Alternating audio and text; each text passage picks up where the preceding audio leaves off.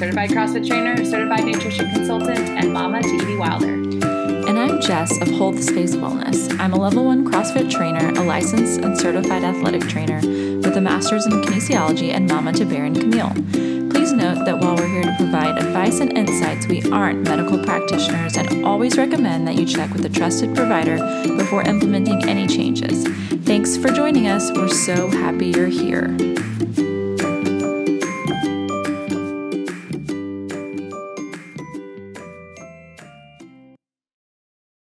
Hey guys, welcome back to another episode of the Modern Mamas podcast. We have one of our favorite people in the whole wide world on today, Liz Wolfe. Liz, thank you for being here.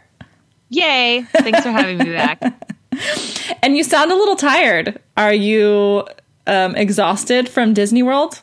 Yeah, weirdly that I came back from Disney World with no energy left, no will to live. You're like going to go crawl in a hole for like two weeks now to recover. yes. Yes. Amazing. I'm going to ask you more about that too, by the way. But Okay. I guess we'll we'll introduce you for those of you who aren't familiar with Liz. Liz is a health and wellness writer and nutritional therapy practitioner with a passion for real food, safe skincare, and healthy babies and families. Her work includes the Wall Street Journal bestseller Eat the Yolks and the Purely Primal Skincare Guide. And she also co-created the online pregnancy and parenthood community Baby Making and Beyond, set to launch this year, which we are talking about today. I can't believe the day is actually here. We're going to talk about it. so exciting. Um, she also blogs at realfoodliz.com and co hosts the Balanced Bites podcast. In her spare time, she chases her rambunctious toddler in her chases her rambunctious toddler in her new lakefront community. Is it a retirement community? You know, not officially. It, so my family has been out here for like 50 years. So like grandparents and my parents and now us. And it really started out, I feel like it was really just the the baby boomers that were out mm-hmm. here, like the older generations. And now there's a ton of young people here, which makes it really, really fun. We even have a, a preschool on site. That is so cool. So is that That's where is that where the little one goes? Yes. Oh my gosh. How convenient is that? Literally two minutes away by golf cart. do you drive the golf cart to school or do y'all walk? Or is Oh, it yes. mixed? We have not walked yet. We really should, but it's more a matter of time management. If we wanted to walk, it would probably take us 15 or 20 minutes. And usually, you know, like preschool starts at nine. We're usually ready to leave the house at like 8.57. right. Oh, I know that. I know that feeling well. yeah, we're the family nowadays um, that roll up like, I mean, just every day. Every day, 20 minutes like late. Bear's upset because he's missing the playground. And we're like, well, yeah. You're the one who had to pick out your clothes. It took 25 minutes. You didn't want to eat your breakfast. Oh And- my gosh. Yeah, crazy. I can't hand like we're in this. So I don't even know if my kid qualifies as a toddler anymore because she's almost four. Hmm. But I guess 4T is still a size, right? Mm-hmm. 4T, so that's mm-hmm. toddler. Um, but she is in this stage of like I couldn't figure out how to describe it. But what the way I think of it now is like your friend at the bar. It's like 2 a.m. She's completely hammered and wants to like have a conversation with you and she wants to like pick stuff up off the floor. She wants to eat something that somebody already abandoned at this table over here. She wants to find her coat. It's just like that flopping around like like drunk movement. I, I don't I can't get her to do anything I need her to do without this whole long drawn out like nope don't eat that nope don't like why are you falling over why do we need to twirl right now what are you doing I know, and it feels like the more you try to like gently control, the more they teach you like, no, you're on Yeah. my time. yep I feel you, friend. I totally feel you. Um, I'm sure we could just chit chat about and like totally like s- be in solidarity about that for like hours and hours and hours. Oh, yeah. But we do want to talk about your program today, which for those of you who don't know, Liz has been working on an incredible program for how long has it been, Liz? um like four years Four years. But you know, that just means it's going to be amazing because I know having had off conversations with you about this program, like you are so dedicated to the fact that you want it to be just incredible. And I know most people say that about the things that they create as well, but like you are very, very, very, gosh, what's the word I'm looking for? You want it to be as close to perfect as possible, which I admire yeah. that because it's so it's terrible. It's not terrible. It's admirable, you know. And I think. Well, go ahead. I've had to have some conversations with my team, like for them to remind me that B minus work is okay because A plus work that never gets released mm-hmm. can't help anybody, mm-hmm. but B mm-hmm. minus work can. And I'm yes. like, I don't know how to do that, even though I, have gotten plenty of B minuses in my day, but for some reason this feels different. It's like kind of like, you know, was this, is this program been more difficult to conceptualize and put out into the world than Eat the Yolks? Oh yeah, really? for sure. Yeah, absolutely. And Eat the Yolks took me a lot. I mean, had, I had several extensions from the publisher on that book, and I didn't think I could get in any more detail about any topic. And now I have. And isn't it funny? Isn't it funny how I thought I would release this program like before I had my daughter, or like right after, or somewhere in that first like year? I just think it's so funny that I thought I could know so many things to put into a program before I really even like got my merit badge as a parent.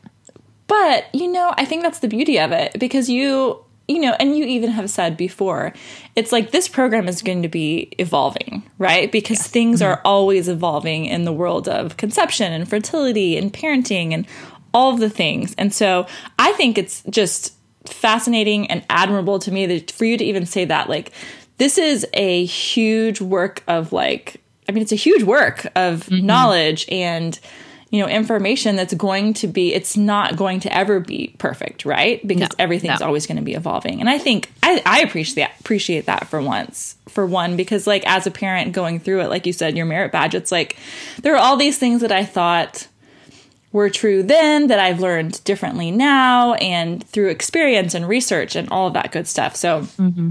i love that it's an evolving program well, let's let's hope that I can keep up with it. And of course, Meg, the midwife, who mm-hmm. is my partner in mm-hmm. the program, I know you'll have her on your show pretty soon. That we can keep up with that. And uh, you talked about my book a second ago, and one of the reasons, like a lot of time, the question I get a lot is like, why don't you just write a book? Mm. And it's because I've done that, and there are several things in the book that I wish I could go back and change or rewrite or update, and it mm. drives me bonkers because I can't do it. But when you have an online program, I can log in and I can change stuff and I can mm-hmm. send out an alert to everybody that's part of the program and they can know exactly what has changed, what new information has come out. And I just couldn't, there's no other way to do this, in my opinion. I, I totally agree. I'm excited. And I, for one, have gotten to see the program like as a contributor and kind of as a part of the beta testing group. It's amazing and incredible. I I can't wait for it to be in everyone's hands. And so that's why like I'm just so excited. We got a ton of questions about the program. I know a lot of people are intrigued and interested and I kind of want to hear your take. I mean, we've chatted about it a little bit, you know, behind the scenes and stuff, but I really want to hear your take about how you came up with it, how you decided what your you know excuse me, your main ideas were going to be and all that good stuff because I know everyone is really, really curious. I have people that literally messaged me today and they were like, "I've been waiting for this for you know however many years, but oh, I had God, my I, I had my first kiddo and I'm about I to have, I'm going to have my second one soon, so it's going to be good for my second one." I'm like, "Yes, that's a great perspective on it," but people are dying for it and I think it's going to be such a good resource for everybody. So, before we dive in to what it is and all of the like modules and the pillars and you know how you came about creating it, I want to know your, my icebreaker question is okay. your best and worst part of your Disney World experience because this is on our to-do list for the next 1 to 2 years and I know many parents were following along with your experience like just laughing along and nodding their heads. So tell us. Tell us oh the oh good, the bad and the ugly. This is such a good question. And I am not like so we decided to go on this Disney trip. I do not know why. I think I've been having Oh my gosh. So another this is going to go back to the fact that I cannot like not provide context for anything that I talk about, which is why I end up having to make programs and books and stuff like that. Like I can't just answer your question. I have to tell you everything. Of course, please which, do Okay, well, and by the way, this drives me nuts when my husband does this. If I'm like, "Hey, honey, are you going to be home on Thursday?" I want him to say yes or no. I don't want him to say, "Well, so Thursday's going to look like this, and then Friday, and so I can do that on Saturday." And I'm like, "No, no, no." I asked one question. I had this much much space space in my brain for the answer, so I apologize in advance.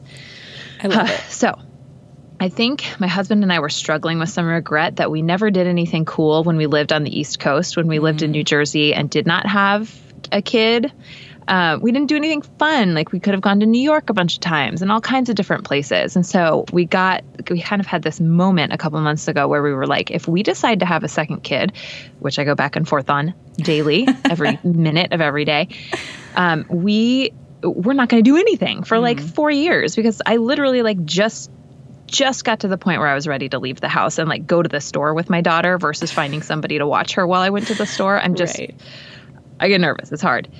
so we were hard. like, all right, let's go to Disney. Let's just do it. Let's just rip the band-aid off and go to Disney World. yes, let's rip the band-aid off and like there is no more like how much more intense could we have gotten?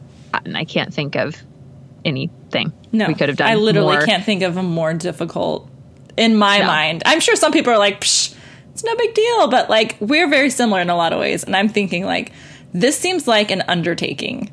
Yes. And a little bit of a nightmare. And we booked the trip. We worked with like a travel agent, which I highly recommend because, as far as I know, like these Disney travel people get paid by Disney. Hmm. So it's not like you're going to pay extra money. You're just going to have somebody basically planning for you. And kind of helping you remember everything and which things you want to do and whatnot.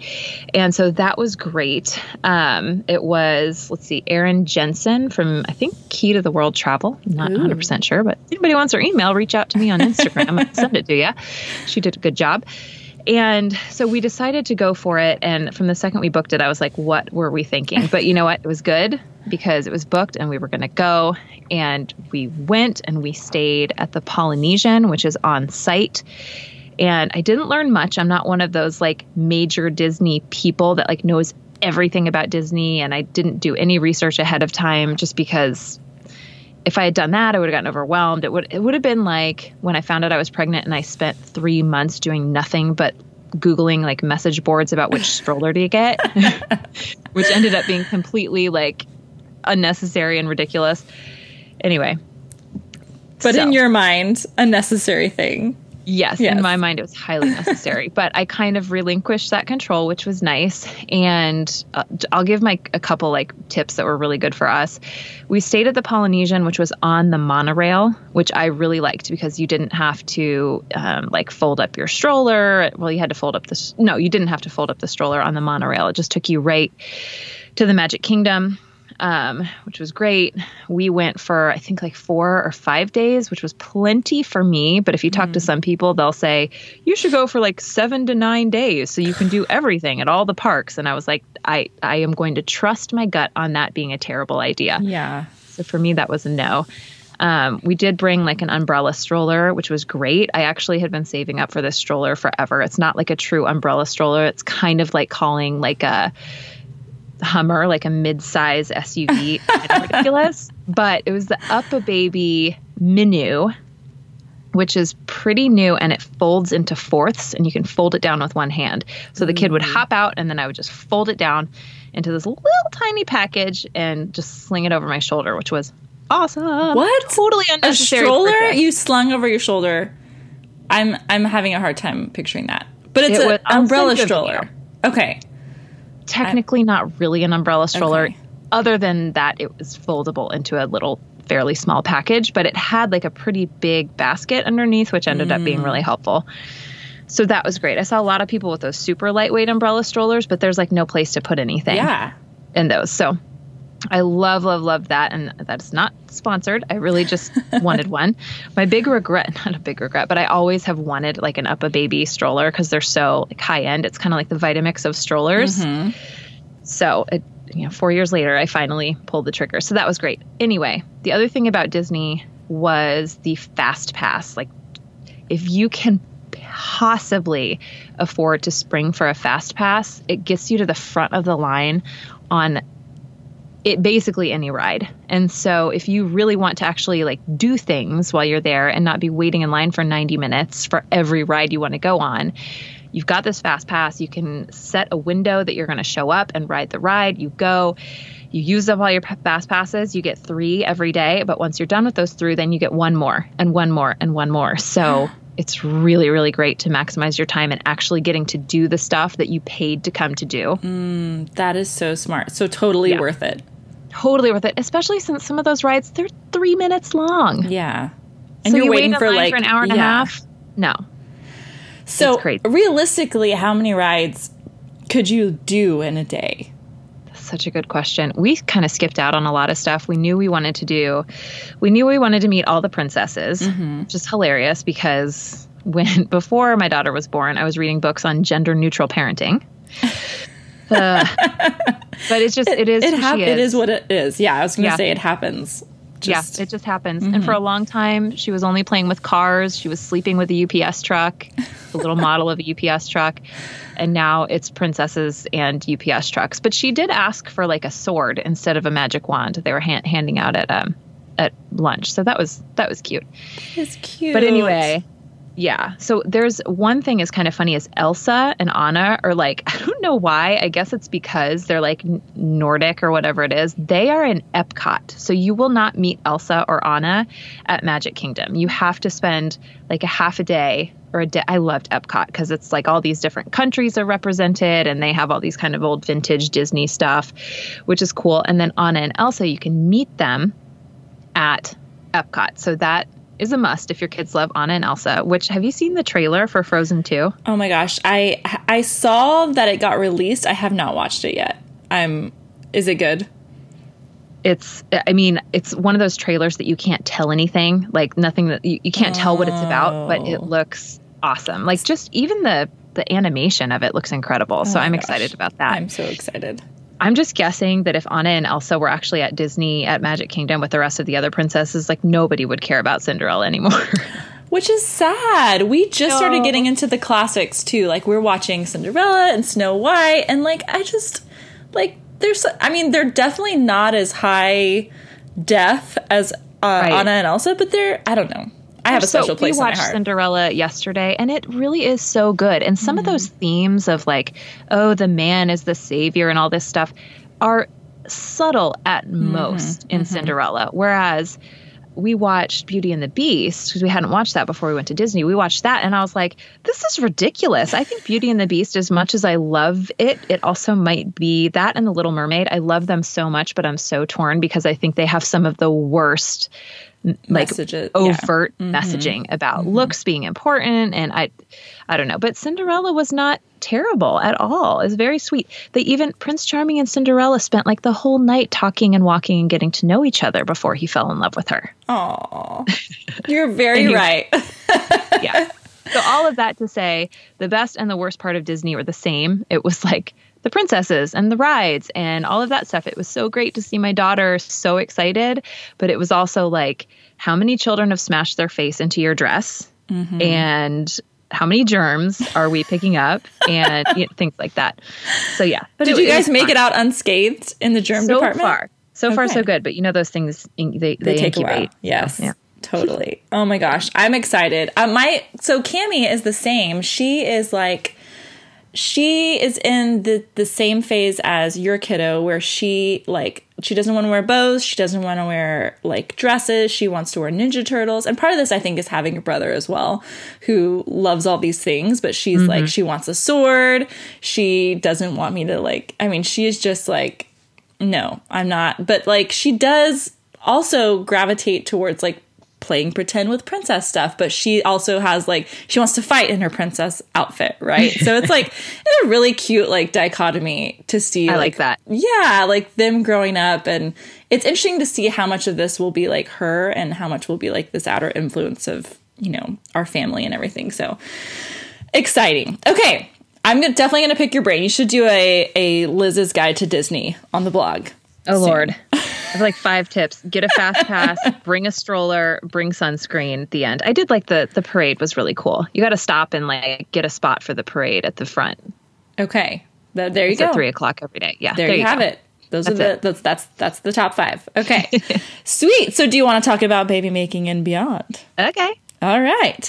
So, okay, you've been on the podcast several times, but tell us a little bit more about you and how specifically your road to like how did this program came, come to be and why did you feel a desire to do it and the need for it? I'm so excited to learn more about this, by the way. Oh, yay. Well, I'm glad. Uh, was, you've been such a good cheerleader, too. And it's been so fun to have you on the team working on recipes with us. And it's just, it's, I'm, I'm just happy that you've had that extra little bit of insight. So you know, you know, how hard we're working and what we're trying to do, which oh is cool. Gosh, totally. So the program, I guess I have a history. This is coming back to me needing to provide context for everything where I can't just answer one question. I have to give all of the context of that question. And that started way back when I was writing the book Eat the Yolks, or before I wrote the book Eat the Yolks, where I felt like as a nutrition practitioner and even just as a blogger, um, I was explaining this same things to people over and over again. Like we would talk about saturated fat and why it's not necessarily bad. And we would talk about whole grains maybe not being your best choice for carbohydrates. And we talk about why animal protein is not necessarily bad and why the China study is, is a horrible book that no one should ever read. And it's based on a study that actually didn't conclude the things that were in the book. And so I remember getting the same questions over and over and wishing that I could create a resource that answered everything that I could just hand to people and stop repeating myself. And that would hopefully free me up to do, you know, more expanded work in the same field if I could stop answering the same questions over and over again. So I wrote Eat the Yolks, and that was my like big here, read this um, with regards to food and all the lies and myths surrounding food and the standard American diet. And I guess a little bit even before that, I was really into like natural, safer skincare. And you know this, obviously, you are on, we're on the same Beautycounter team. And I had written a like 200 some page skincare guide all about natural skincare and how your um, your diet and your lifestyle affects your skin and how to take care of your skin without common irritants and potential hormone disruptors and things like that. So I put all of that in a guide to give to people. At the time, it was like I was working one on one with a lot of people with skin issues, and paying my hourly fee was a heck of a lot more expensive for folks than paying $35 for everything I needed, you know, I wanted them to know about skincare. So it was more cost effective as well. So that was great and just kind of a way to make the information more accessible to more people. So I have a history of, of putting together programs that include everything that I feel like I know and everything I want other people to know. But putting together Baby Making and Beyond has been a lot more humbling than any of those experiences. I knew that everything that I had researched and everything that I had looked into was going to be helpful to other people. I mean, I knew people would want to know because I was talking about it online and getting a lot of the same questions. And I wanted to put everything in one place. Well, Meg Ryburn, Meg the midwife, who is a midwife in Canada, which I've said many times is awesome because in Canada, their healthcare system is set up such that midwives are um, paid by the government and they work in both home birth and hospital settings. It's, it, it's the choice of the mother um, to a certain point. So Meg has attended births in the hospital, and she has also attended births at home. So she her clinical knowledge is insane, and she crosses both worlds, which is really great. And she had approached me long ago about doing a program together, and just kind of combining our knowledge and our um, I don't know, talent for research and things like that. And I was like, this is a great idea. Let's do it.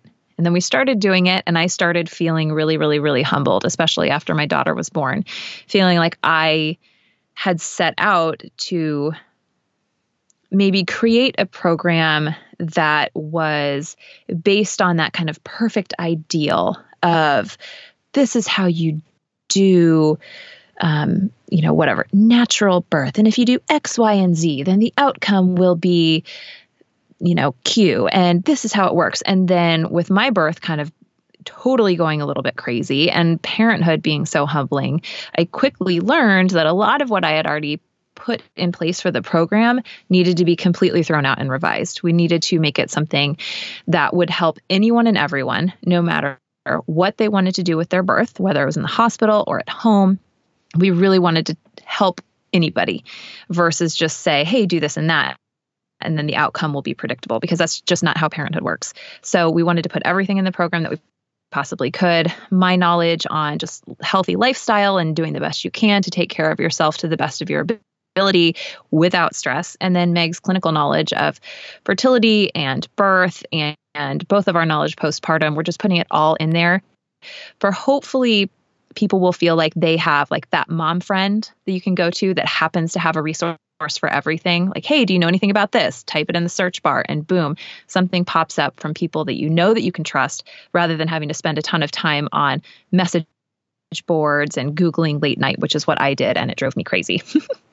Oh my gosh, you and I have a very, I mean, we've talked about this on previous episodes and stuff, and I just resonate 100% with you saying, like, you know, you have this idea, and especially it's just it's a hindsight, right? Like having mm-hmm. been through this before, it's like when I was pregnant with my first and in the preconception phase, it was like I eat this way, I take these supplements, I do all the birthing classes, I work out, I do CrossFit like 5 times a week. I am going to rock this birth just like I've ever, I've rocked everything else in my life that I've prepared for.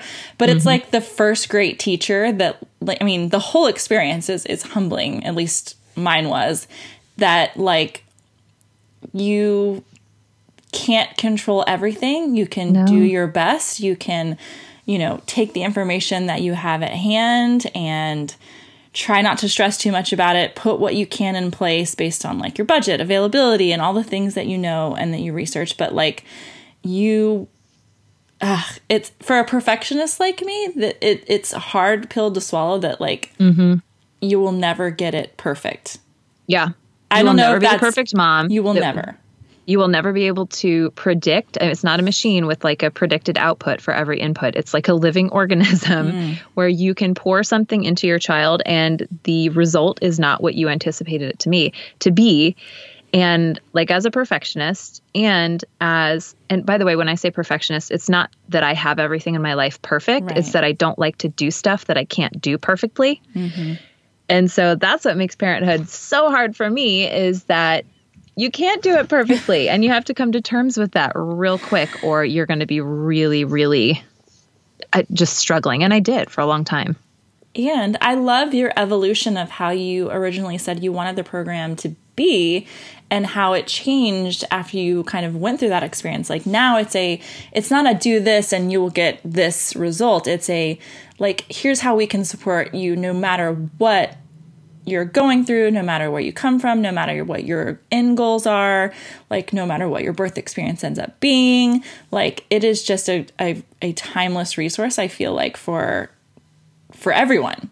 Yeah. Right? I hope so. I, yeah. I mean I I believe that it is, and I've worked my way through most of the modules now at this point. So it is incredible. Um, so on that note, tell us a little bit about so i'm i already kind of know the the what your answers are sort of in advance but i for everybody to kind of get a little bit of a better feel about what to expect with the program i know there's four major i guess you what do you call them pillars or do you call them like well, modules we're still trying to figure out exactly how we want to position this. We're not the best marketers. We are great at putting information in place, but as far as how to the elevator pitch, we're not so good.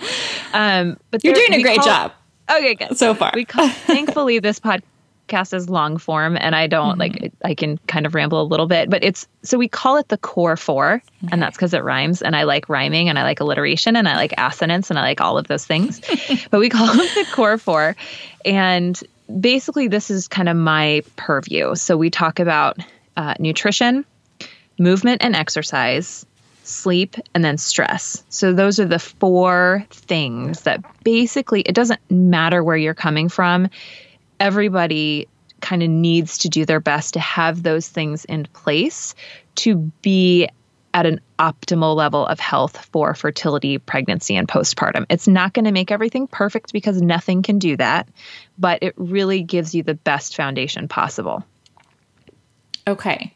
So, how did you, when you were I mean, did you always have this conceptualized as like, you know, all of your research and information would be kind of fall into these categories, or did this kind of evolve as you were doing research?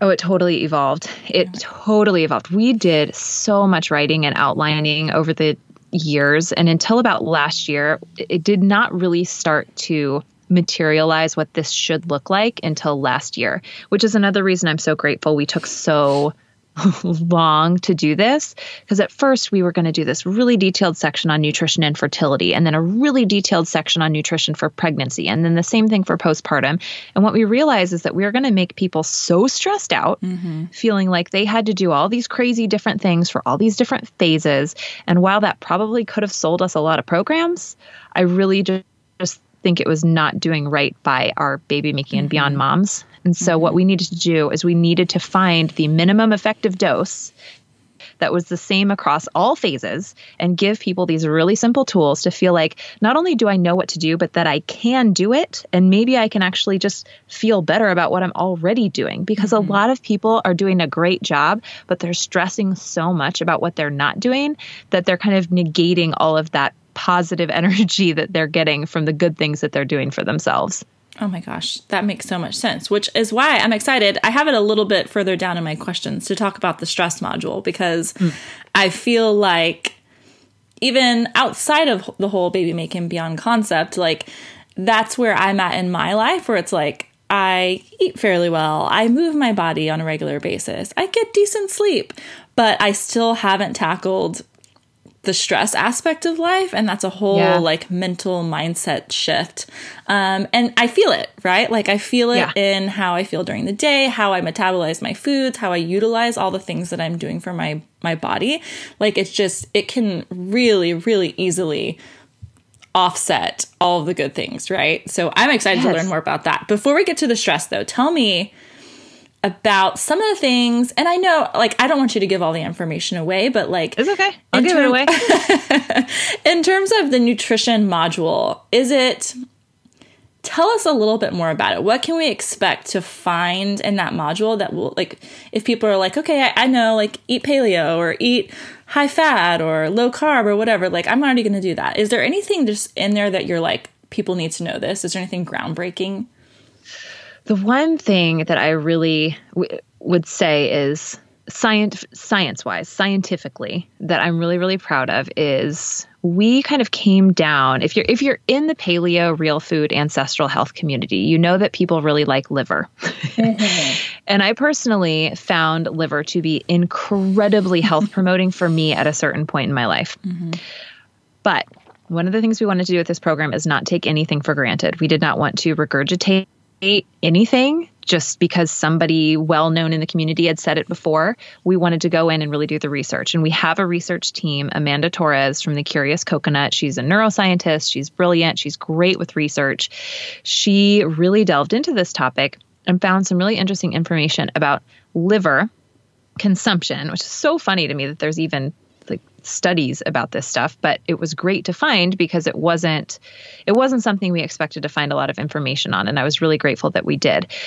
Now, what we found about liver is that at certain levels of consumption, which are probably close to, if not even less than, what a lot of people in the ancestral health community are promoting as necessary for pregnancy, at those levels, we're finding a really an elevated production of toxic vitamin A byproducts in the bloodstream. We don't know exactly what this means yet. We're still researching it, but these are the metabolites of vitamin A that doctors will tell you cause birth defects mm. as a reason not to eat liver. So, hmm. the point is, there is probably something to that it depends on a lot of different factors. But if you are one of those people that has, um, yeah, I don't want to say I don't want to say this in a fear mongering type of mm-hmm. way because I feel like that just adds to the stress. I actually think it's a good thing because it's like, hey, you can eat a little bit of liver, but you don't have to worry about eating like three to four ounces every week. Yay! Like, yay! Awesome. I think that's yes. fantastic news. Personally, I do too. I think it's great news. And then we recommend a like a controlled intake of retinol, which is the form of vitamin A found in liver, we recommend like a controlled intake via a prenatal. Mm. So that was kind of our way to have a little bit of both worlds while we continue to delve into this research because the interesting thing about the research is that this was specifically pertaining to liver, where we saw these um, potentially toxic metabolites. It was mm. compared against supplemental retinol and we did not see any of those toxic metabolites. So this was specific to liver, which was like really kind of mind blowing for us.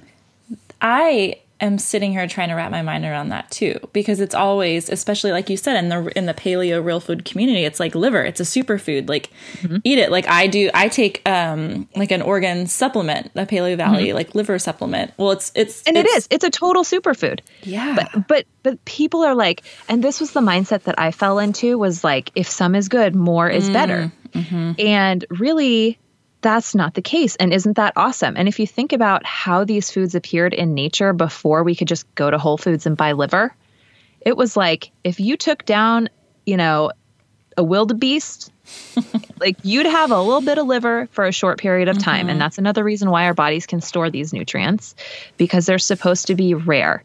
I mean, mm. even if you're raising chickens at home, their livers are tiny. That's mm-hmm. not a huge serving per person. So, in general, these superfoods are meant to be rare. And um, the nutrients, fortunately, are stored in the body. So, that's good news. That is so crazy and amazing. I cannot wait yeah. to like learn more about that. And because you said you're still kind of processing through everything, like as yes. the information is coming through. Yeah, okay. we felt confident making our recommendation around that to make sure. One thing we were very specific about is that retinol is completely critical. It's as critical as folate in mm. pregnancy and early on for development, um, for for so many things. So we want to make sure people are getting it, but we want to make sure they're getting it in the right amounts and not saying.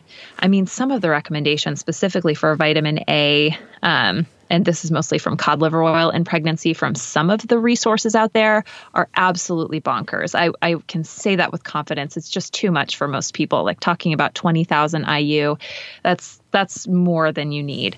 But up to 10,000 in the literature appears to be safe. However, um, I think that we can we can push it down even further without a whole lot of concerns. And so we do show people really simple ways to hit these targets. I don't want people to freak out, but basically what we've done is saying we know you need at minimum bare minimum, I think it's 770 micrograms of vitamin A as retinol every day in pregnancy. Here's how you do that.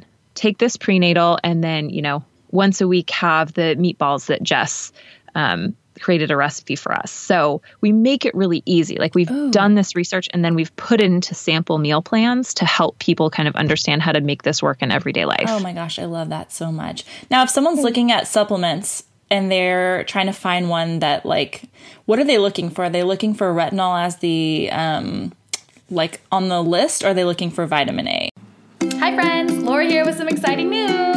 Four Sigmatic has come on as a Modern Mamas podcast sponsor. We are so excited. If you've been following along with my Instagram stories, especially, you've seen that I use this stuff every single morning. The Lion's Mane Elixir is my absolute favorite. I add it to my boosted coffee for an extra boost of brain clarity, productivity, and focus that I genuinely did not experience until I started adding this in every day. They also make other elixirs like Reishi for calming, Cordyceps for an energy boost, and chaga for an immune boost. Along with those elixirs, they also have really cool blends. I love the Lion's Mane and coffee blend when I travel because I don't have to worry about getting my hands and lips on high quality coffee. I have it ready to go. All you need is hot water. You mix in the blend and you're set. They have caffeine caffeine free options as well, like a chai latte and a turmeric latte for gut health and skin glow and all they have all kinds of incredible blends. I cannot recommend enough that you go check out their website, find whatever mushroom blend is, is going to fit with your lifestyle, and give it a try. The awesome folks at Four Sigmatic have offered our listeners, you guys are special. You get 15% off any order. If you go to foursigmatic.com forward slash modern mamas or simply type in modern mamas, all lowercase, all one word at checkout, you get 50% off. Check it out, see what fits your life, and happy shrooming.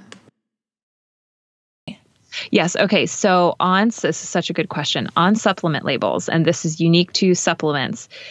Vitamin A is you can list retinol or beta carotene as vitamin A on a mm-hmm. supplement label. So you do want to know which source of vitamin A you're getting. Beta carotene is a vitamin A precursor that comes from fruits and vegetables. In ideal situations, our body can convert some of that beta carotene into retinol.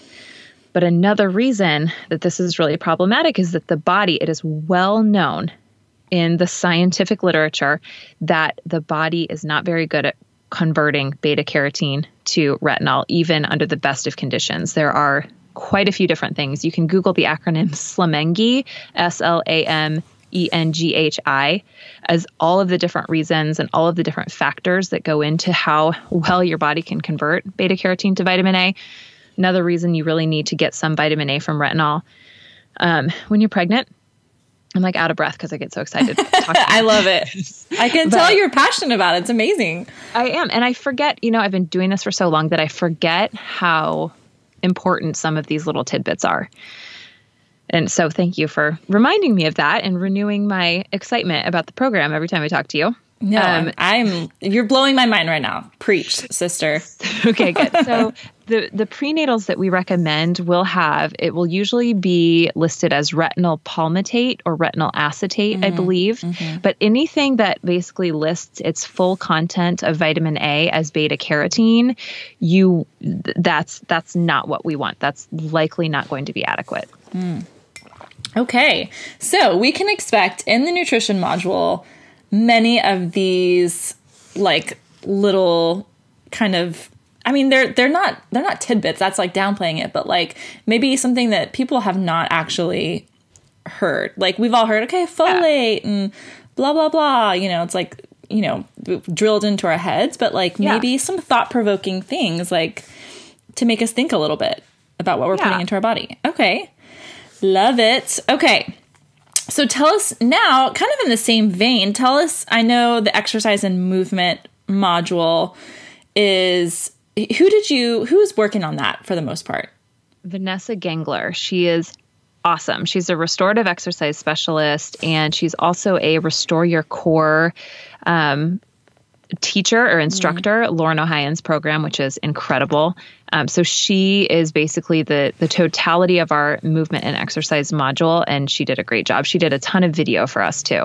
Oh my gosh, video is so helpful. I yes. really feel like when it comes to movement, like how hard is it to read about how to do something versus to like watch yes. and replicate it. I mean, it's just yes. like two different, completely different ways of learning, right? You have to be able to watch it. And she didn't. So, this is one of those things where we're giving people what we, f- this is one where we feel like we're giving people what they need versus what they might want. Mm. Um, because uh, we'll talk about like the type of exercise that's safe or not safe to do. But what we really wanted to do was add a layer on top of, you know, can pregnant women exercise? Yes, absolutely. But we wanted to add some types of movement that actually help the body move better and prepare to hopefully birth easier. So it's not like we're not doing beach body videos, we're not doing pregnancy workouts. That's that's not our role. What our role is to is to bring something that you don't already have access to out in the world. So, what Vanessa put together to help align your body, which is really critical for a more comfortable pregnancy and birth and postpartum, she put all of that together into videos so you can incorporate these little things throughout your day. Oh my gosh.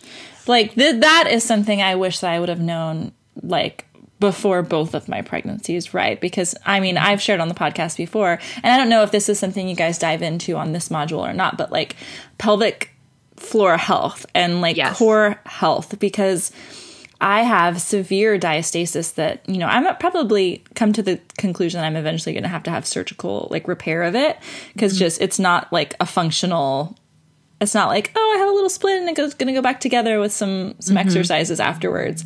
Um, and so in hindsight knowing and this is no like it's not like i'm not shaming myself essentially but like i did a lot of things the wrong way. I did because i didn't know better and i didn't even know that there was anything to consider you know back yeah. then so yeah. tell us a little bit more like do y'all talk about like pelvic floor and core so we talk about alignment obviously that's huge yes. um, do you talk about alignment or exercise in relation to how to hopefully as much as you can because sometimes these things are just gonna going to happen regardless. Yep. But like as much yep. as you can, do you talk about how to maintain pelvic and core health through yeah, pregnancy? We do. And the entire point of us doing the exercise and movement module this way was to hopefully orient everything toward core and pelvic floor health, mm. core and pelvic floor health. I feel like th- this pelvic floor thing is really it's kind of a new thing that people are talking about over the last few years, but it has been an issue for women since the beginning, probably since the beginning of time. Mm-hmm. But it's a fairly new topic, but we knew we wanted to orient absolutely everything we put into this module around maintaining the health of your pelvic floor and your core the best you possibly can. Like you said, things will happen. We all bring a story into our pregnancies and the way our pelvic floor functions and the way our core functions can be a remnant of things that you've been doing since you were a baby. Mm-hmm. And so we try and be soft with people in that way. Um, but at the same time, there are quite a few things that you can do, small things on the daily, that can really have a positive impact on your pelvic floor and core from postpartum, or excuse me, from pre pregnancy all the way through postpartum. That's incredible. That was going to be my next question. Like, do you guys talk about then, like, how to gently kind of start the process? I guess. I mean, if she's restore your core, she's going to talk to mm-hmm. what, what do you do postpartum to like start to engage those muscles again? Like, I'm sure that's in there, right? It's in there. Most of our most of our movement and exercise content right now is pre-pregnancy and pregnancy. Vanessa was like eight months pregnant when she did all the videos, which is so awesome. Mm. And we do have plans to create more video content around like carrying babies and postpartum pelvic floor rehab and things like that. But I do have to say, we made the conscious decision not to put too much in there about mm-hmm. it because we really want to encourage moms even if they don't think they have an issue, to go see a pelvic floor physical mm-hmm. therapist postpartum because everyone's experience is so, so different that we don't know if we really have the capacity to address people with kind of one broad like, blanket not even an assessment because we're not assessing people. Right. So we really want to push people toward practitioners like Vanessa, like Lauren Ohayon, and like to their local pelvic floor physical therapist for assessments postpartum. But we what we are doing is giving people kind of a checklist mm. to look at in a pelvic floor physical therapist because what's really important is that you find somebody that's up on the latest research. That's incredible and so so smart. I can't I could yeah. not agree more just based on my own experience. Um, mm. having someone like to actually guide you through that and put their hands on you, not in a weird way, yes. but you know what I mean. Like no, in a weird you. way. There's a rectal yeah. exam. yeah. I went so, to a yeah. pelvic floor physical therapist not knowing that it was like more detailed than a pap smear, but it's great because they really do ex- assess how your musculature mm-hmm. is working and and all of that. And at the very least you rule out a problem. Exactly. Totally. Okay. Wonderful little recap of the exercise and movement module. Moving on. Okay. Stress. Yes. I'm very excited about this module. I feel like it is just now becoming one of those topics that people are becoming more aware of. I mean, we all know what stress is and you know that it's not a good thing and all that that stuff, but tell me why did this become a major pillar, um, a yeah. core four what are you seeing as the the impact of prolonged stress on the ability to conceive and how you heal and, and all of these things related to conception we probably talk about this too much in the program mm-hmm. how much stress can affect but I think that even though a lot of us are kind of hip to this idea, it's still really it's a really tough one to sell. And mm. I, I mean I hate to use that word, but people I think are most excited about the nutrition portion of the mm-hmm. core four. Then after that, it's like, yay, more stuff about exercise. Then it's like, stress and sleep. I know, I know. but really, truly, like 100%, stress and sleep are probably more important than nutrition or exercise. I mean, really and truly, because stress impacts everything high stress levels deplete your body of nutrients. Mm-hmm. They mess with your HPA axis and your HPG axis, which is the hypothalamic pituitary gonad. I say it wrong. Gonadal, gonadal, I don't know. gonadal axis. So they affect everything. And high cortisol is also connected with your estrogen levels. It's it's crazy.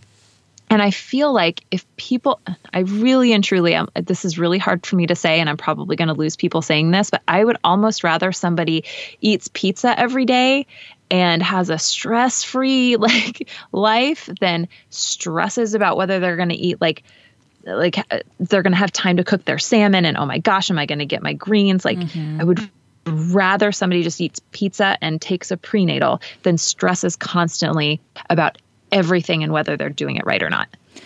I just want to chime in. I don't think you're going to lose anyone because i feel like we can all kind of if we're in this health and wellness sphere sphere of like influence, it's kind of like um, you know, I look at my friends who maybe aren't so much into like all of this, like optimizing yeah. health and wellness, and they're blissfully unaware. And they're great. They're great. They're yep. healthy in, a, in, in most ways, you know, and they're just like, yep. yeah, I I do this. It's not a big deal, and it's like I kind of it's almost like wish I could go back sometimes, you know, not fully, but like to have that blissful unawareness and to float through life not stressing about these things. No, I completely agree. And that's telling. Like it's very it's very telling to see mm. And like this is the this is the tough thing. Is this whole wellness community I don't know, as it expands, you really have to notice like how people get traffic, how the people that you see that pop up in your newsfeed that you hear about are generally the people selling things with fear, mm. like five things not to do and why too much broccoli is toxic. And then you're like, oh God, I ate broccoli last week. Like that that is not that's selling. And like I said, we're bad at selling. We're good mm. at information. We're bad at selling because we are not going to sell this program like the top five things never to do if you're pregnant, because that's just we already gave you like one through five. Now you're stressing. Now we've mm-hmm. made you mm-hmm. stress, and mm-hmm. we're doing the mm-hmm. exact opposite thing of what we're setting out to do with this program. So I think it's important to recognize that when you are wellness oriented, you are you're marketed to through fear, just the same as in any other community.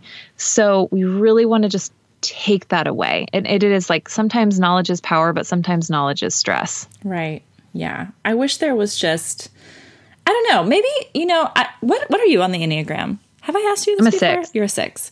Yeah. So I resonate a lot with six. And I don't know if it's just maybe I kind of just want to like disown my like responsibility in this whole right. like being stressed. But like I feel like some people just have more of a tendency to be like a little bit like, oh my gosh, like fear motivated, at least with yeah. my knowledge of the Enneagram. And like I have friends in this sphere who are like, you know, they know all the same things, but they're like, meh, like no biggie. Like yeah, yeah, I do think I do think personality type definitely factors in, and it's really interesting. One of the most important things to an Enneagram Six is feeling like they're supported mm-hmm. and like they're mm-hmm. backed up. Mm-hmm. And so for me, it's really really scary to be out there making decisions that are kind of against the grain, or mm. you know, learning things that are not jiving with the mainstream. Like my, I would love to just go find a like a pediatrician or a pediatric dietitian and just do whatever they said and just say so and so told me to. Yay! Now like I'm doing everything I'm supposed to do, like done, and then I can move on with my life. But that's just has not been my, my lot in life. So But I love that you share that as a person who would craves that kind of support, but also yeah. kind of works around it through knowledge and seeking and pushes yourself out of that side of that comfort zone. Anyways, that's a tangent because I love talking about like the traits and how we we all deal with this information differently. So it's very interesting. Yeah, it's so interesting. Okay, so we have listener questions, and I want to make sure we get through everything. But so stress super important. Tell us also about sleep. So uh, I'm just gonna let you take it away. That's okay. my question. Tell us about sleep. this is a really good one. And I have to say, like, I, so our research team, Amanda in particular, did a ton of research on melatonin and mm. its action in the like reproductive um, organs. And she found some really cool stuff. Melatonin, first of all, is like a, an amazing antioxidant, but its concentration, and I'm going to, I'm going to butcher this because I, there's so much information in the program that I'm not really good at recounting all of it, but I'm going to say it's more abundant either in our reproductive systems or in the corpus luteum or somewhere in the reproductive systems than it is in the rest of our bodies. So, melatonin is a really, really important antioxidant for fertility. And if we're not allowing melatonin to be released by going to bed, being in darkness, things like that, then it can affect our overall fertility really quickly. Mm. And I thought that was really, really interesting because it was a very concrete way that we know sleep affects overall fertility. And we also talk about we talk about like blue blocker, blue blocking glasses and like blue blocking lights that you can put up in your room. But at the same time, we'll also tell you there's no free lunch mm. because, yeah, you can stay awake wearing blue blocking glasses or using blue blocking lights, but your body actually needs like all of the other aspects of sleep, all of the other restorative aspects mm-hmm. of sleep um, on top of that melatonin to really be healthy. So, prioritizing sleep for it's like this whole it's like a waterfall right you prioritize sleep and that reduces your stress you reduce your stress you can do more with your your nutrition it's just like we should really start with sleep and stress, you know? Yeah. Well, that kind of answers my next question. Like, do they all interact? Are they connected? Is there any one pillar more impactful than the other? Mm. And it seems like what you're saying, I'm kind of regurgitate here, is like start with sleep and stress, and you'll be better able to utilize all the things that you're doing in terms of exercise and movement. Like, if you had to pick one thing for someone yeah. to start working on, what would it be? Oh my gosh, that's so. I know hard. that's probably a loaded question. Would be different on a different day okay. because at the same time I'm like, yeah, start with sleep and stress, and then but then I also something that I talk to my therapist about is like, hey, I feel like I've made so much progress, but I feel like I can make even more progress if I really um, start to pay more attention to what I'm putting into my mouth. You know, mm-hmm. like mm-hmm. I need to really be working on getting more B vitamins or whatever it is. So there's give and take there, right? If you're really, for example, struggling um, postpartum. I mean, there are certain levels of struggle that you're just going to have after you have mm-hmm. a baby. But at the same time, like you can alleviate some of those things with certain nutrients. So, mm. you know, it's tough. But if I absolutely, absolutely had to pick one, I really think that I would pick sleep because it's just so you know, we like to blame food for all of society's ills, and I think there's probably something to that. But at the same time, is anybody in the entire modern world not watching TV at night and mm-hmm. not using blue light and mm-hmm. all of that stuff? It's just, we all have dysregulated sleep, and I cannot even imagine what. Um, what really paying attention to sleep and sleep hygiene for more than a week or two at a time, how much that could really do for overall health. Absolutely. And then I'm just thinking about postpartum. It's like, then it might flip flop a little bit. Like, yes, you would want to prioritize sleep as best as possible. But the reality of the situation is you have a newborn. You're yes. probably not getting the best sleep of your life, most people. Um, you're probably stressed because, yep. again, your body just went through a huge event and your mind as well. It's like completely life changing. So at that moment, it's like, what can I prioritize? I can really control what I'm eating not in a yeah. weird like rigid structured way but in a like this is how i can support my body i can but I remembered to take my prenatal like yes. yay good job good for you you win yes. the day like that's that's your self-care for today so yeah. like i feel like kind of like what you're saying it will shift maybe on a depending on the day depending on the person yeah. depending on where you're at like you know when i was about to conceive you know our first kiddo even when i was pregnant with our first kiddo it's like i could take hour long naps. I could take I could sleep until 10. I could, you know, really get in quality uh-huh. movement every day. And so, like, it just looks different probably at different times. Yeah.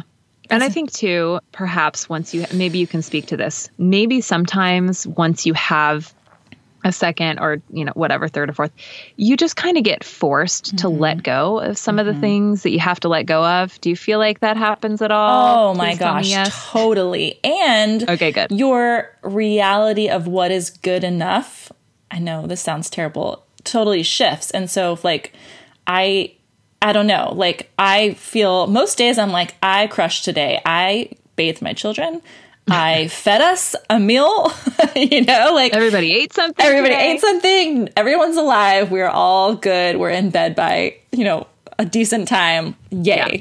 So totally. And like you And by the way, at Disney World, we went to bed at like 10 o'clock, 1130 every single night. It was a mess. Like, but now we're back. Like you, your right. body can handle a mm-hmm. little bit of BS, you know, you yes. just have to kind of try and keep those a little fewer and farther between and do do the good things as much as you can in between. Yes, because then you get into the sphere of and I've definitely been there before and I still fight it all the time is where like you get so rigid and structured and like like for me with my kids like sleep schedule and like i don't want to travel i don't want to go visit friends i don't want to do anything that's gonna like take us out of like what i can control like i can control yeah. the food we eat at home i can control what time we go to sleep but like uh, what i found now with two kiddos and five years into parenting is like it's worth it you know to do those things occasionally off out of schedule and get a little you know just have some fun in life yeah. without being perfect and it's totally worth it right because you create experiences yes. my favorite metaphor for that is like to be like a tree where you bend but don't break mm-hmm. trees are so strong and so amazing but they can also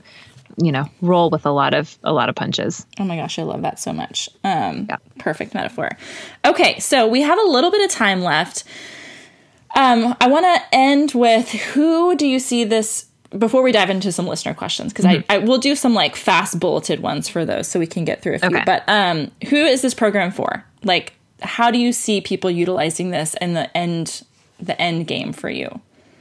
We hope to price it and like put it out there in a way that no matter where you are you can good get a good value and get the information that you need for that phase of life. So if you are thinking about conceiving you're going to want all of it. You're going to want the pre-pregnancy and fertility the pregnancy and the postpartum and beyond.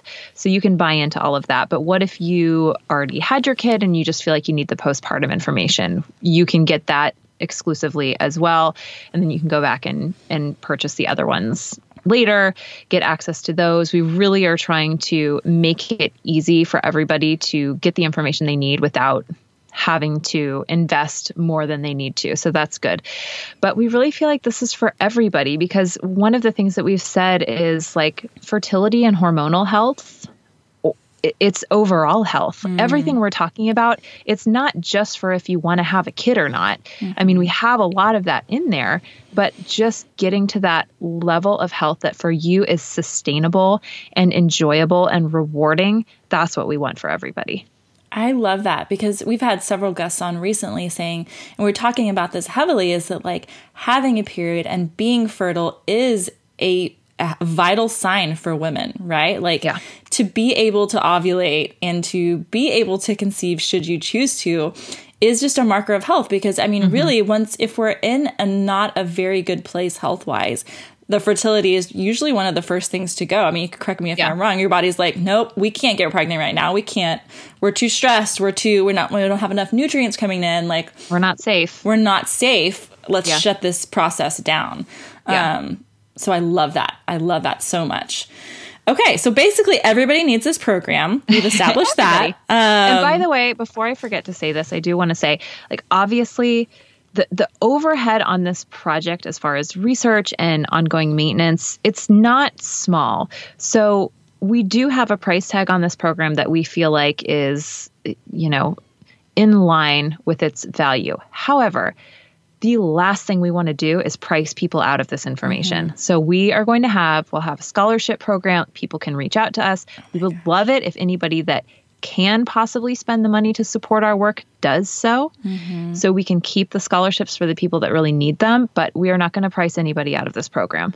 I love that so much. And I just, I adore you. I think, I mean, you guys have, have heard Liz. You've probably listened to her podcast. You've read her books. And you know that she is like just this like amazingly genuine, authentic human being. And I love that you said that because that's so important. And I feel like health and wellness these days has become kind of like a, bougie. It's a rich people game. It's a rich people game. It's kind of yeah, bougie. It's a Gwyneth you know? Paltrow thing. Yeah. Yeah. And so many people feel that. I, I can't afford to take all the supplements and all the adaptogens and like do yoga, mm-hmm. you know, at a fancy place like seven days a week, then I'm not doing it right. And so I right. just appreciate that so much. But I will also tell you that the price is amazingly affordable and worth every single penny. So, like Liz said, if you can't afford it, um, supporting that work is going to be so helpful for the people who really, really can't, you know, and yeah. need access to it as well.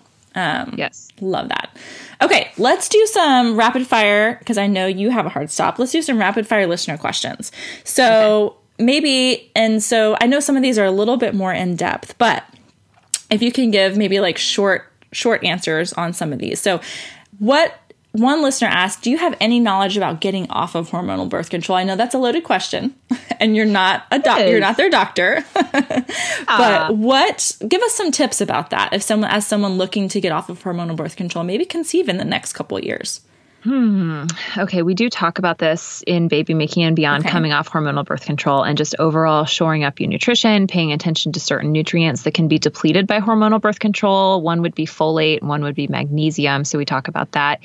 We also talk about a couple of supplements that can help balance estrogen in the body. Um, and I don't want to say it wrong because we just went through um, another round of edits on this section. I think it's diindolylmethane and, oh, geez there was calcium D-glucarate. I think those are the two. Uh, but you're going to need, you might need to get into the program to make sure and right. maybe ask Meg about that. And this would also be a good question to have Meg on the show totally. or when you have Meg on the show. Okay, perfect. We can definitely dive. I'll save that one for like a deep dive when she comes in. Um, okay, tell us maybe instead of top 10 ways to prepare your body for trying to conceive, maybe give us your top three. Um, top three? Yeah. Okay. I could give you top four if I just said the core four. Our Short core answer. four at Baby Making and Beyond. I mean, it's it's always a good time to start with that. I do think if you're ready to try to conceive, probably start taking a good prenatal. We have a couple of recommendations in Baby Making and Beyond. Start taking choline. Um, mm. Four or five egg yolks a day will give you a good amount of choline, um, but you can also take like a alpha GPC or something like that. I take that. Choline is really low, if present at all, in most prenatal vitamins. Um, so definitely look for that. I, if you can afford it, it might be fun to just test your. Um, just do some basic blood work just to see where your hormones are, but you don't necessarily need to do that. A good, solid, like normally functioning menstrual cycle is a pretty good clue that you're good to go. Okay. If you're not so sure about that, then maybe a little bit of hormone testing might be a fun thing to do.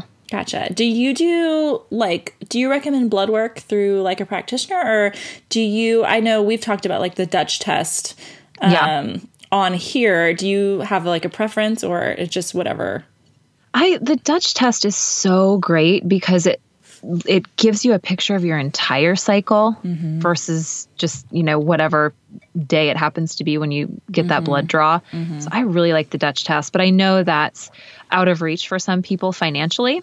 Um, and if that's the case, there are other tests that you can do, and you can also order them for yourself if you're practitioner. Eh, some people, their practitioners just don't like to order tests mm-hmm. for whatever reason. They're like, "Oh, you're fine. We'll, you know, we'll figure it out if you encounter problems." Um, but you can order, for example, if you wanted to order some thyroid testing or to do a complete thyroid panel to see where you are, because the thyroid is really, really important from preconception preconception all the way through postpartum you could actually go to like direct labs or request a test and get a full thyroid panel um, and just do it direct to consumer without having to go through a practitioner. It's always a good idea to have a practitioner interpret your test results. Mm-hmm.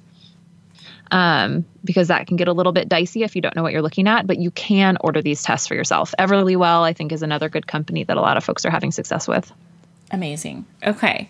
So you mentioned a like a kind of relatively normal menstrual cycle being like a generally like a good si- sign that you're ready mm-hmm. to tr- start start trying to conceive. So this this listener was asking she's been a year off of hormonal birth control and still ovulating around day 35 of her cycle um, do you again you're not i know you're not her practitioner but she wants to know should she wait to try to conceive until her I'm guessing this is her FP is normal follicular phase. I'm mm-hmm. assuming. Uh, what yeah. would you What would be your initial reaction to that question? I mean, I I'm assuming we're reading this right. Like ovulating around day 35, yeah. and I'm, I want I would want to know if I was her practitioner. I would want to know how do you know that you're ovulating mm-hmm. day 35 is this just cycle tracking like a at home like family planning um, sorry taking charge of your fertility type stuff which we totally advocate and love um, temperature tracking that type of thing um, the I want you guys to also ask Meg this question when she's on because I one of the things I've learned from Meg that is really really interesting is this concept of overexposure to estrogen when the follicular phase is too long. and I I don't I'm not super familiar with all the consequences of that, but I would imagine there are ways to balance estrogen and ensure that the body is not sort of overexposed to estrogen with this really long follicular phase. Um, and I don't know what kind of hormone testing this person has done or not mm-hmm. done, but it would be really good to get a more full hormonal picture. Dutch test would be really, really good for that to see exactly what's going on. Um, I can't tell somebody to wait to try to conceive, mm-hmm. but I, I, don't know. Knowledge on these types of things is always right. good. Yeah, totally. And I think you answered it as as directly as you possibly could with just the information that we have. I think that I think there needs yeah. to be more information, like an information gathering process, um, to determine like mm-hmm. why and like how can we offset that sort of thing. So thank you so much. Okay, so I think we've answered a lot of these. So if someone is uh, you know a couple years out from wanting to have kiddos, is the program still valuable? I would oh, say yes, for yes, sure. right. Because yeah. you've talked about how it's kind of it's not just for preconception or conception health, it's for general health. Um, yeah. And I know you kind of mentioned right now, most of the resources are for mamas who are, you know, planning to get pregnant or currently pregnant. Do you have plans to include more resources for mamas who are in like the kid raising phase? Maybe they're done with conception. Yes, that's definitely on the list. And that's that's where I don't know if I'm done having kids, but I'm definitely in the kid raising phase mm-hmm. and I mm-hmm. have no intention of like stopping putting the research st- I will be researching things and sending questions to my research team as long as they are willing to stick with me. So, I hope to have like stuff for the parents of teenagers down the line. That's amazing. Okay. And when when people purchase the program, do they have how long do they have access for? Like will they get updates as things change or Oh yeah. Okay. Amazing. Yeah, forever. Okay, that's so awesome. Um, and then is most of it online? The program through video? Is it PDFs? Is it kind of a mixture of format? Like I think this person specifically wanted to know, like, is it is she going to have to sit and watch all the videos, or can she read mm-hmm. through some of the information? So here's what it is now, and we got to the point where we were like, we just need to get it out there because, mm-hmm. like you said, people are like sliding into your DMs, like, hey, hey, hey, yeah. So we went ahead and we're, we're releasing everything. And at this point, it is Vanessa's movement and exercise module is a ton of video content. We have minimal video content in the other modules right now. Mm-hmm. And the rest of it is basically a website. So it's all online. And the reason we did that versus a downloadable PDF or something that people can download and put on their Kindle is because we need to be able to go in and update mm. things, update resources as the science becomes available. We're still figuring out exactly the perfect way to do this because we do have some downloadable PDFs like for the meal plans and like tip sheets and things like like that for people to print out. But the bulk of the information is contained within the website. So you're really buying access to this community, to this website, and getting kind of these extras with that access. Um, in the future, the next thing in line is to create um, audio files. So it's almost kind of consumable like an audiobook. So people can listen to some of this stuff on the way to and from work. It's a little it's a little scary for me to do that because that is a lot harder to update. Mm-hmm. But I think that is really the the number one thing we can do to make it more consumable for busy people. Mm-hmm. So that's next. After that, we hope to add more video, which in the end, a lot of times video is just kind of like a way to make the program look more flashy, which I am all about. I want it to look great. But what I'm most concerned about is the content. Yes. I I love that. Okay. So I'm going to end with two questions. Um, okay. Is there any information, and we talked about this a little bit, but I'm interested to see if it's changed. Is there any information about birth prep? Um, and if not, does Liz recommend any birth prep courses? Like, I'm assuming she's talking about like, um, you know, birthing from within or, mm-hmm. you know, whatever. Um, do y'all have anything about that? Yes. Okay. Yes, we do. And definitely ask Meg this when she's on the show okay. as well, because she is so great with all of this. And what one of the intentions with the program is like we have, we don't have everything for everyone, but we have something for everyone. Mm. So we're not going to be like, only spinning babies, only birthing from within, only mm-hmm. Bradley. It's not like that. It's more what about what are these basics that we want everybody to have in their back pocket for if they need them? And then we will refer people out to the programs that are already in place that are right for them. We're not trying to reinvent the wheel, but spinning babies is going to be great for most people. Some people will want to add the Miles Circuit. Some people will want to really get into that birthing from within stuff, which I did when I was pregnant. Mm-hmm. So, yeah. Okay, perfect. And then last one, um, is there any information about C sections, how to prepare for or recover from one if you have one? This particular listener said she had one with her first and just wants to be better prepared the second time around. Yes, absolutely. Okay. I had a C section, and yes, this is 100% my jam. Okay, wonderful. Okay, I think we did it. We crammed everything that I we wanted to pretty much know about the program into this. And we have a tendency to go long when we get yes, together. So it's always fun when we're like, hey, we have an hour and a half. Do you think we can squeeze it all in? and I think most people appreciate that. Like, I know a lot of times people go to a podcast and they want like a 30 minute, like, yeah. clip chunk, but like our listeners, want, yeah, they want to dive in. So I think they're yeah. going to love it. Um, okay. Well, thanks for being here, friend. And I'm so thanks excited. Do you, I know you don't have a specific date, but when can we sort of expect the program roundabouts to go live to the general public? Okay, so we were doing our, our goal was mid February. It is okay. currently mid to late February. Okay. Um, if folks want to go ahead and buy into the the project, you can. You're not going to find 100% of the information loaded right now, but if you just can't wait and you want to get it at the like right now, so it's you'll get alerted for when all of the information is loaded in. You can get access to the Core 4 and uh, fertility pre pregnancy now.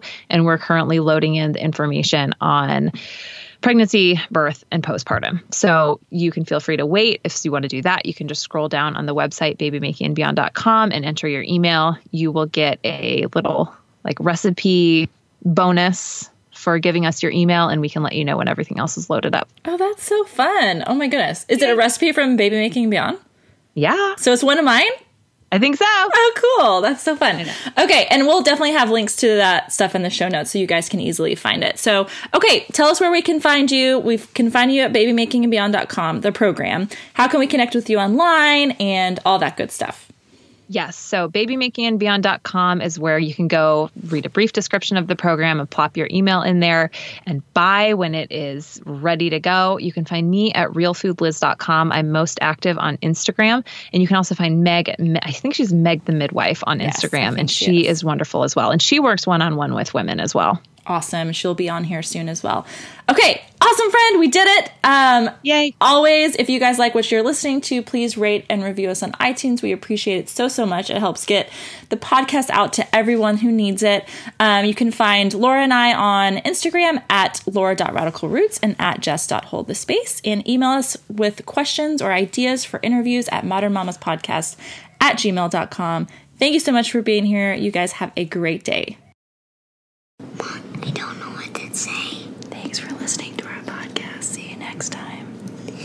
Thanks for listening to our podcast. See you next time.